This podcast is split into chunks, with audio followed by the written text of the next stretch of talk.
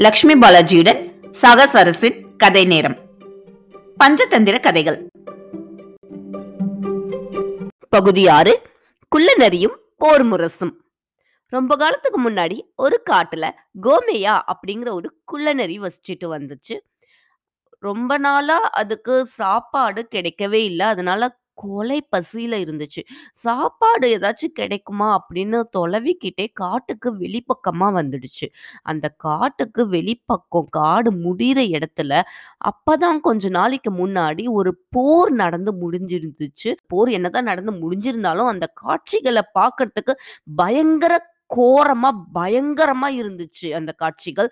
ரத்தம் எல்லா இடத்துலயும் சிந்தி இருந்துச்சு. ஆட்கள் பெண குவியல் சொல்லுவாங்கல்ல அந்த மாதிரி ஒரு காட்சியை என்னால வர்ணிக்க கூட முடியல. அந்த மாதிரி ஒரு கோரமான காட்சி. அதை பார்த்துட்டு கோமையாக்கு ரொம்ப பயமா இருந்துச்சு.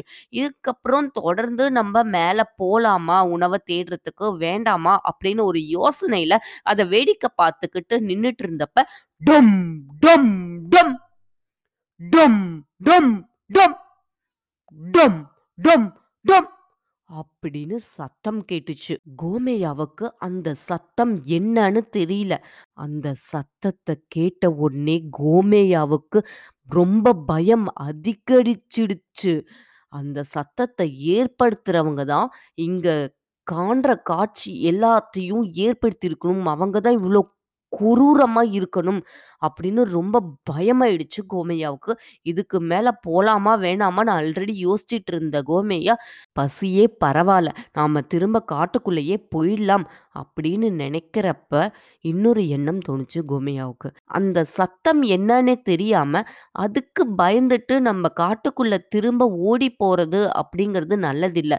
என்னதான் ஆயிடும் பார்த்துடலாம் நம்ம போய் அந்த சத்தம் என்னங்கிறது பார்த்தே தீரணும் அப்படின்னு அதோட துணிச்சல் எல்லாத்தையும் ஒருங்கிணைச்சு மெல்ல நடந்து போய் அந்த சத்தம் என்னான்னு எட்டி பார்த்துச்சு. டம் டம் டம் டம் டம் டம். வேற எதுவும் இல்லைங்க. அந்த சத்தம் ஒரு போர் முரசினுடையது. அந்த இடத்துல போர் முரசை யாரோ விட்டுட்டு போயிருந்தாங்க. அதுக்கு பக்கத்துல நிறைய கொடிகள் செடிகள் வளர்ந்து இருந்ததுனால ரொம்ப காத்தடிச்சிட்டு இருந்துச்சு. அந்த காத்துல அந்த செடிகளோட கிளைகள் வந்து போர் முரசுக்கு மேல விழுந்து அந்த சத்தத்தை ஏற்படுத்தி இருந்துச்சு. இத நம்ம கோமைய பார்த்த உடனே ரொம்ப சந்தோஷமாயிடுச்சு. ஆட தூ இதுக்கு தான் நம்ம பயந்தோமா?